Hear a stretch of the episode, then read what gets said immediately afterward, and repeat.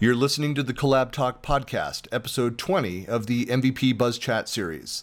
In this episode, I'm talking with Windows and Devices for IT MVP, Baki Onur Okutucu.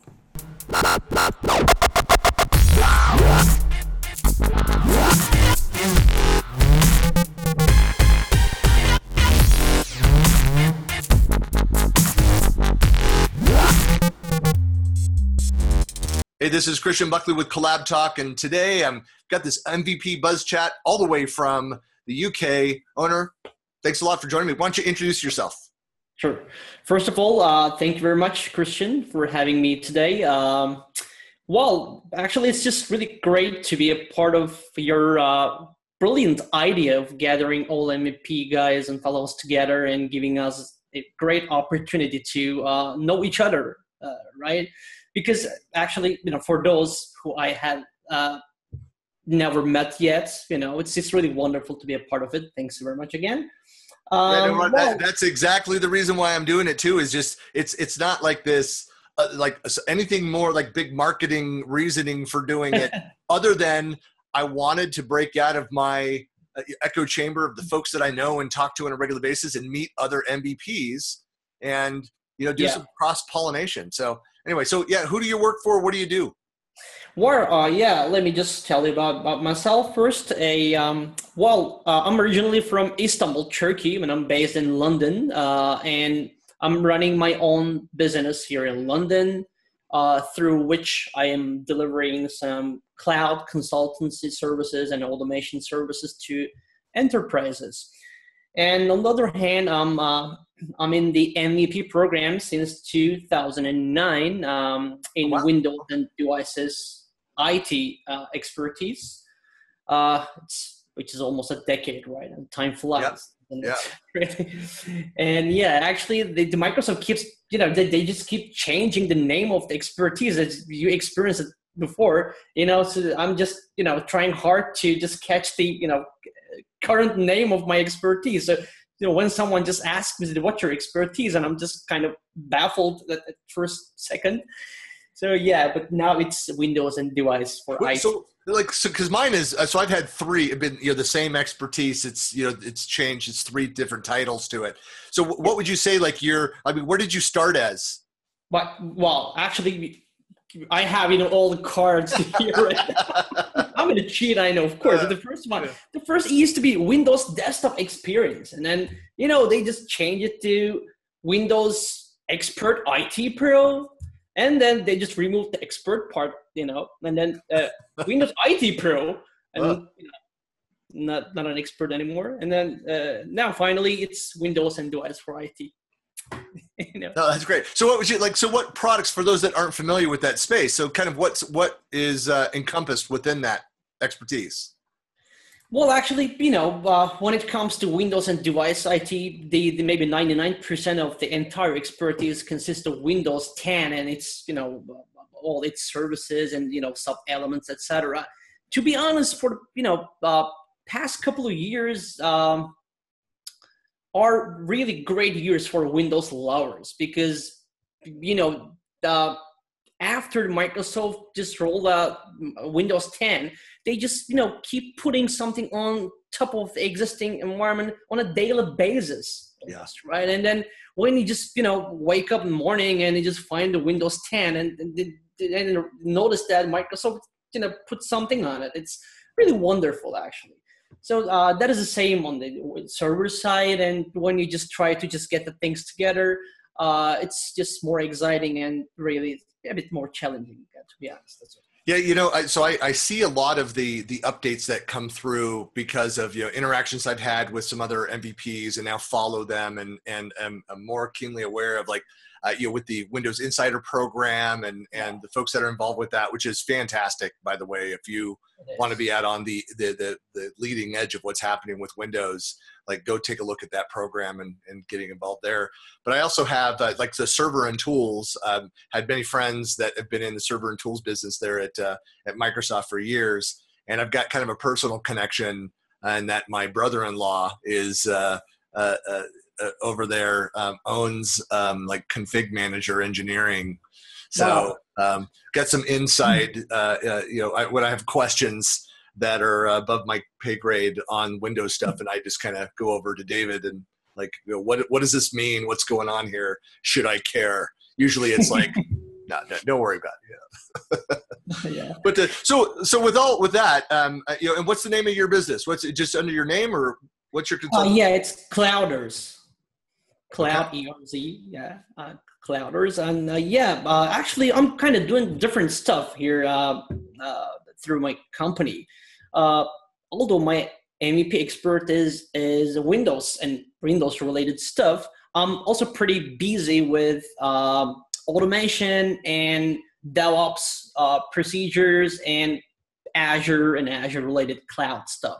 Actually, anything related to uh, Microsoft Cloud side, mm-hmm. including some PowerShell uh, and some, you know, anything related to automation. So, so maybe you walk through. So, so some folks that, and I, I know uh, I had a couple good friends that have kind of moved from.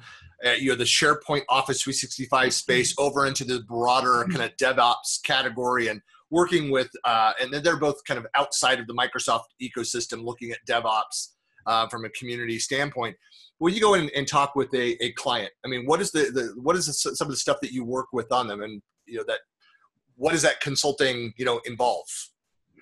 Well uh, actually um, you know things are just getting pretty much converged you know every every single day. You know when you just find you know when you just uh, work on office 365 for example you just usually find yourself dealing with Azure Active Directory or you know Azure B2C environment or anything you know getting connected to Office 365, right? So actually, that is the same in my area as well.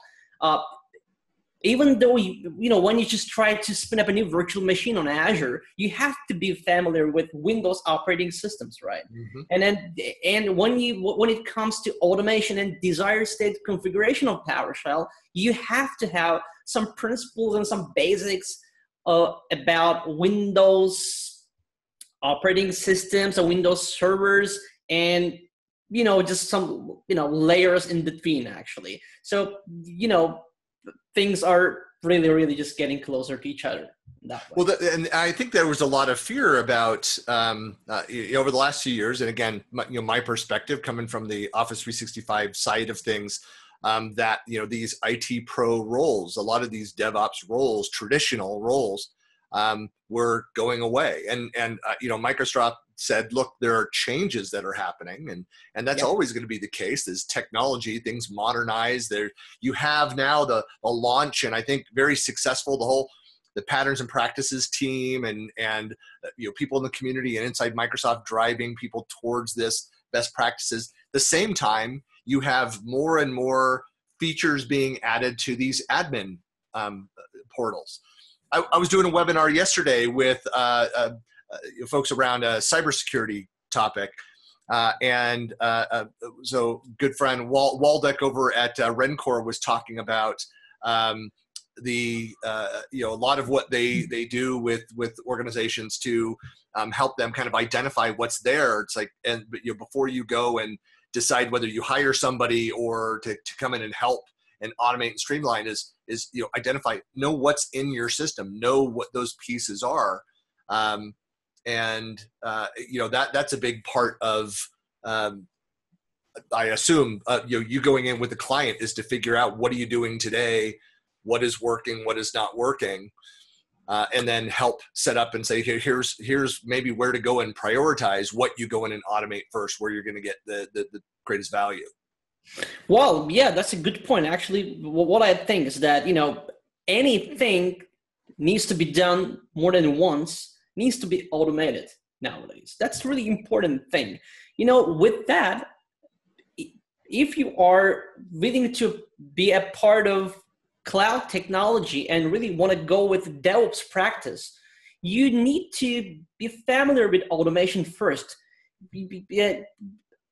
Don't you think that you know we all started you know using some virtualization stuff before Azure and Office 365, before SaaS stuff? Actually, we were kind of uh, familiar with IaaS stuff. It was kind of uh, a, the first step of the entire story.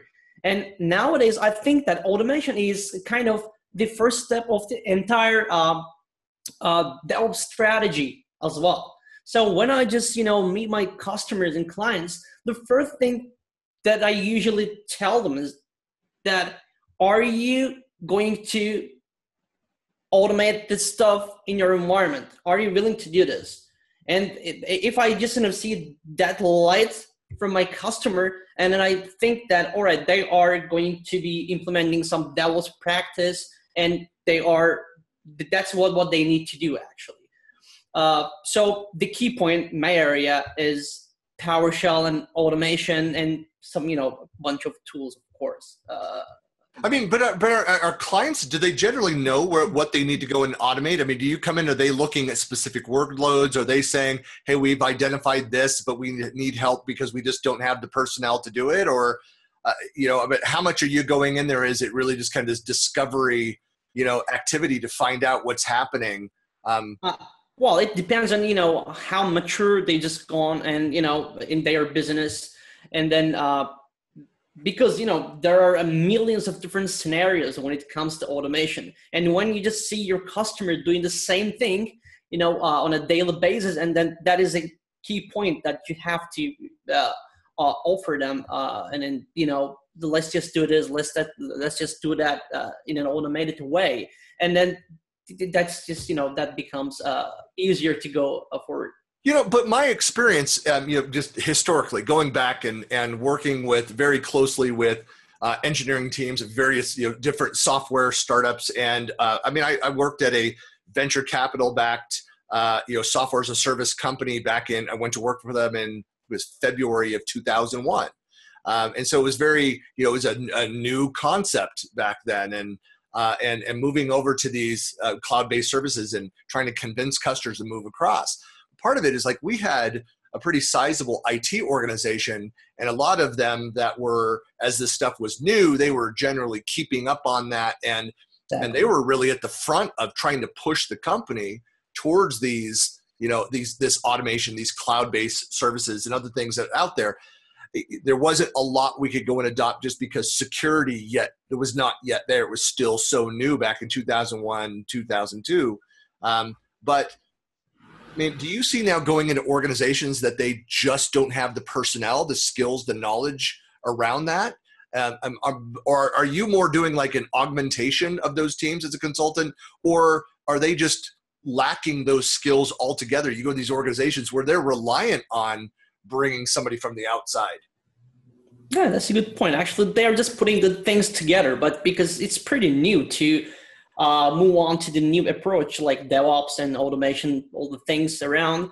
And uh, I think what they're looking for a kind of really great orchestration that you can you know manage in the background to be able to uh, make them see the correct point and uh, along the way.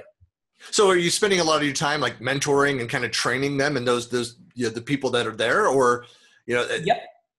I'm also uh, an MCT for the past 11 years now wow. and yeah, yeah i love just you know giving people some information and collaborating etc uh, that's yeah actually just doing uh, it's more about giving the companies a kind of architectural stuff rather than uh, just doing the engineering stuff uh, in the kitchen actually that's what i call right. Uh, but i love just you know hands-on stuff as well but you know uh, customer to customer, it just changes. I think. Sure, uh, it's and it's uh, you know uh, depending. Uh, so my personal philosophy, you know, when I'm consulting with the company is is never. I don't want to have like this long term customer where I'm in there and I'm basically their outsourced, you know, uh, you know, person. I, I I'm I'm interested in going in there with a specific focus and goal to solve that. I guess that's sort of what I like. One side of what I was getting at. The other side is I think back to one of my earlier comments about you know the the IT pro roles not going away is um, I mean I, I've personally seen that some organizations made cuts, made some changes without fully understanding what it takes to automate to run these these cloud-based services. They, they, just thought, hey, we no longer have the servers have to maintain them. We don't need all this overhead, these personnel. I always argued that the that role, those skills evolve and change, they don't go away. You still need to have people that understand these these services and understand Windows and understand all these components.